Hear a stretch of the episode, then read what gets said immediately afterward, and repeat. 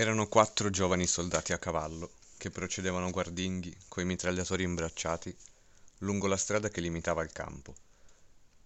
Quando giunsero i reticolati, sostarono a guardare, scambiandosi parole brevi e timide, e volgendo sguardi legati da uno strano imbarazzo sui cadaveri scomposti, sulle baracche sconquassate e su noi pochi vivi. A noi parevano mirabilmente corporei e reali, sospesi, la strada era più alta del campo, sui loro enormi cavalli, fra il grigio della neve e il grigio del cielo, immobili sotto le folate di vento umido minaccioso di disgelo.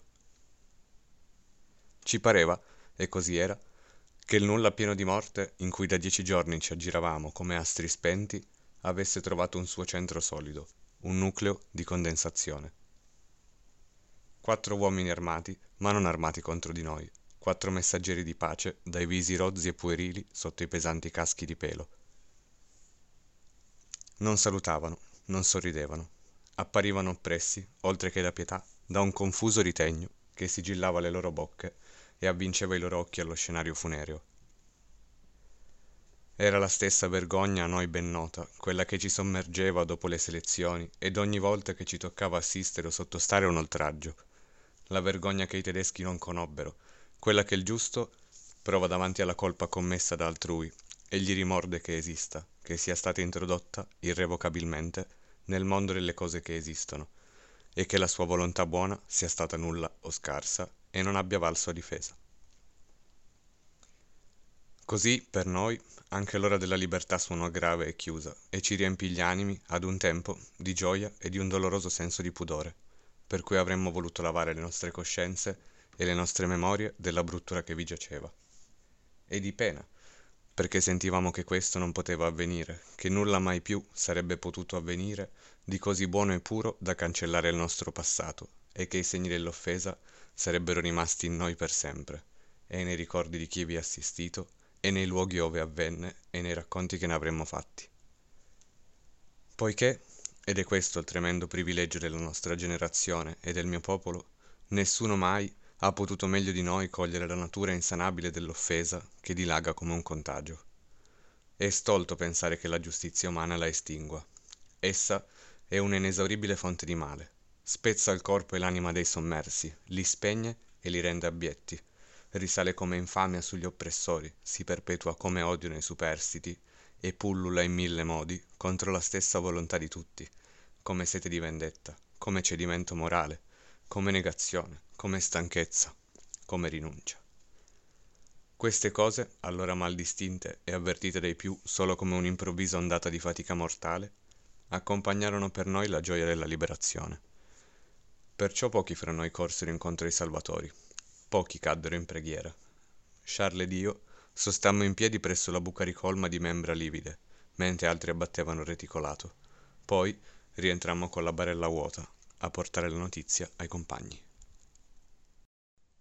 L'estratto che ho appena letto proviene dalla Tregua, pubblicata da Inaudi nel 1963 dopo le due edizioni di Se un uomo, apparse rispettivamente nel 1947 presso De Silva e nel 1958 presso Einaudi.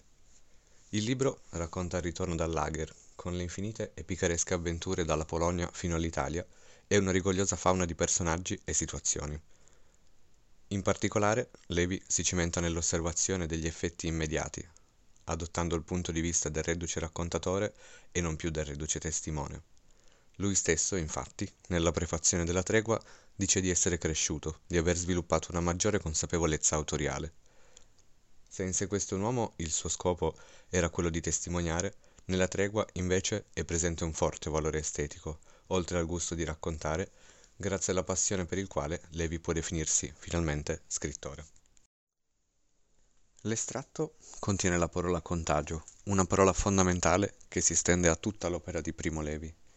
Fondamentale anche per capire la differenza, secondo la definizione data da Carlo Ginsburg, tra il testimone che racconta e il testimone che riflette.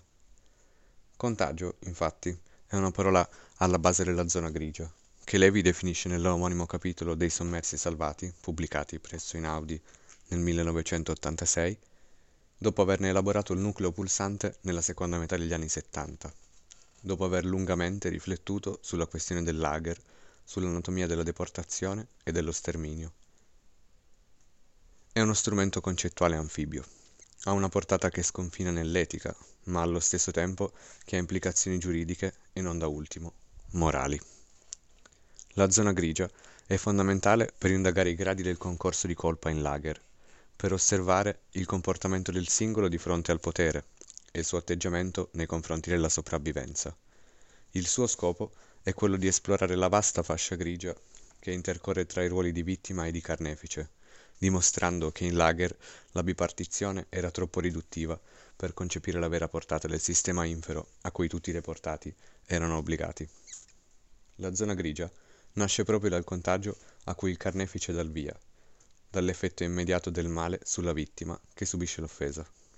È un'esalazione velenifera e i suoi germi, altamente infettivi, attecchiscono nella coscienza, si annidano nel profondo, la stravolgono e approntano una trappola da cui è ben difficile fuggire. La parola contagio deriva direttamente dal Manzoni dei Promessi Sposi, uno dei modelli letterari di Levi paradigmatico tesoro liceale che offre al chimico scrittore degli esempi concreti in cui ritrovarsi, da utilizzare come memoria culturale per dire l'orrore del campo di concentramento, per spiegarne l'esperienza umana anche a chi non ha vissuto nell'universo concentrazionario. I promessi sposi, tuttavia, sono famosi per un altro tipo di contagio, quello della peste che nel Seicento invase l'Italia.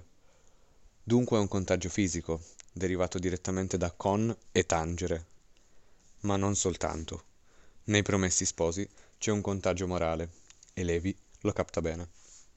Pensiamo al momento in cui Renzo, nel secondo capitolo, torna a casa, pensando alla sua incerta situazione e alle possibili vie di uscita dal guaio in cui si è trovato, al torto che ha subito e al fatto di essere stato vittima di una congiura ai suoi danni.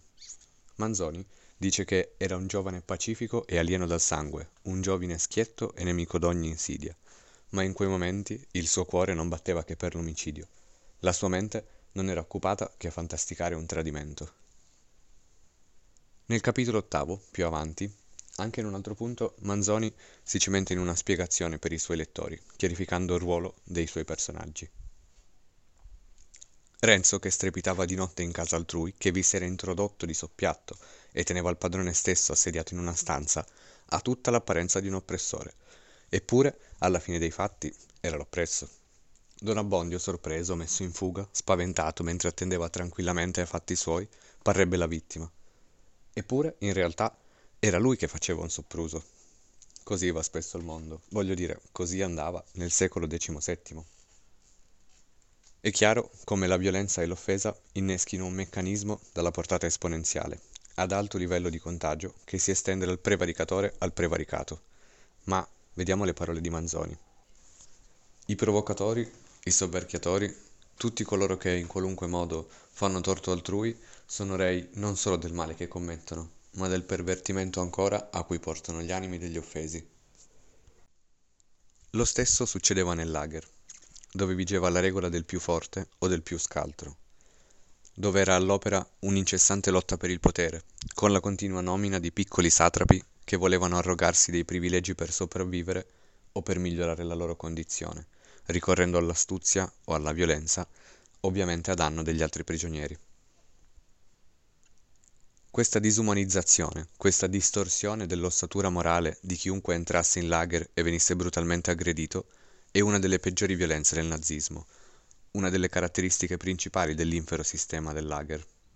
Ogni oppresso, viste le estreme condizioni in cui versava, veniva privato della sua umanità, divenendo oppressore, generando un altro oppresso ancora, che sua volta avrebbe commesso un'ingiustizia contro un altro malcapitato, e così via. Chi veniva inghiottito era ridotto a un non uomo. Non c'era possibilità di redenzione. Anzi, questa sembrava l'unica via per poter sopravvivere. E non soltanto in lager.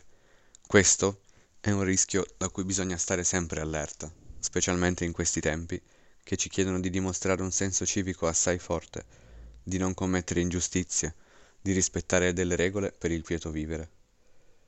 Incoraggiare la disuguaglianza, o peggio ancora la denigrazione e la violenza, significa aprire delle piaghe altamente infettive che possono contagiarci molto facilmente, dalle quali dobbiamo però cercare di essere immuni, ora e sempre. Un pensiero tanto più vero oggi, che la condizione di emergenza mette a dura prova la nostra quotidianità. Un pensiero per spiegare che, prima di ogni altra cosa, è giusto tenere in conto che siamo a stretto contatto, anche in queste condizioni di isolamento, con gli altri, i quali dobbiamo rispettare nella speranza che ci rispettino, imparando a convivere serenamente, senza imbrogliare, mentire, insultare, maltrattare o prevaricare. Perché nessuno è più importante degli altri, e tutti siamo parte di una sola e grande realtà, che condividiamo con tutti e che non dobbiamo asfissiare né saturare. Il contagio, per restare nella metafora, va impedito quanto prima, per vivere meglio questi tempi di emergenza, ma anche quelli a venire. E proprio questo è il messaggio di Levi. Prelevando l'accezione metaforica della parola contagio direttamente da Manzoni, il testimone che riflette ci mette in guardia. Dobbiamo conservarci eticamente integri, non dobbiamo lasciare che il male e la violenza, fisica o morale, si impadroniscano di noi. Perché, poiché è successo, potrebbe succedere di nuovo ed è quindi necessario che le nostre coscienze non vengano annebbiate né distorte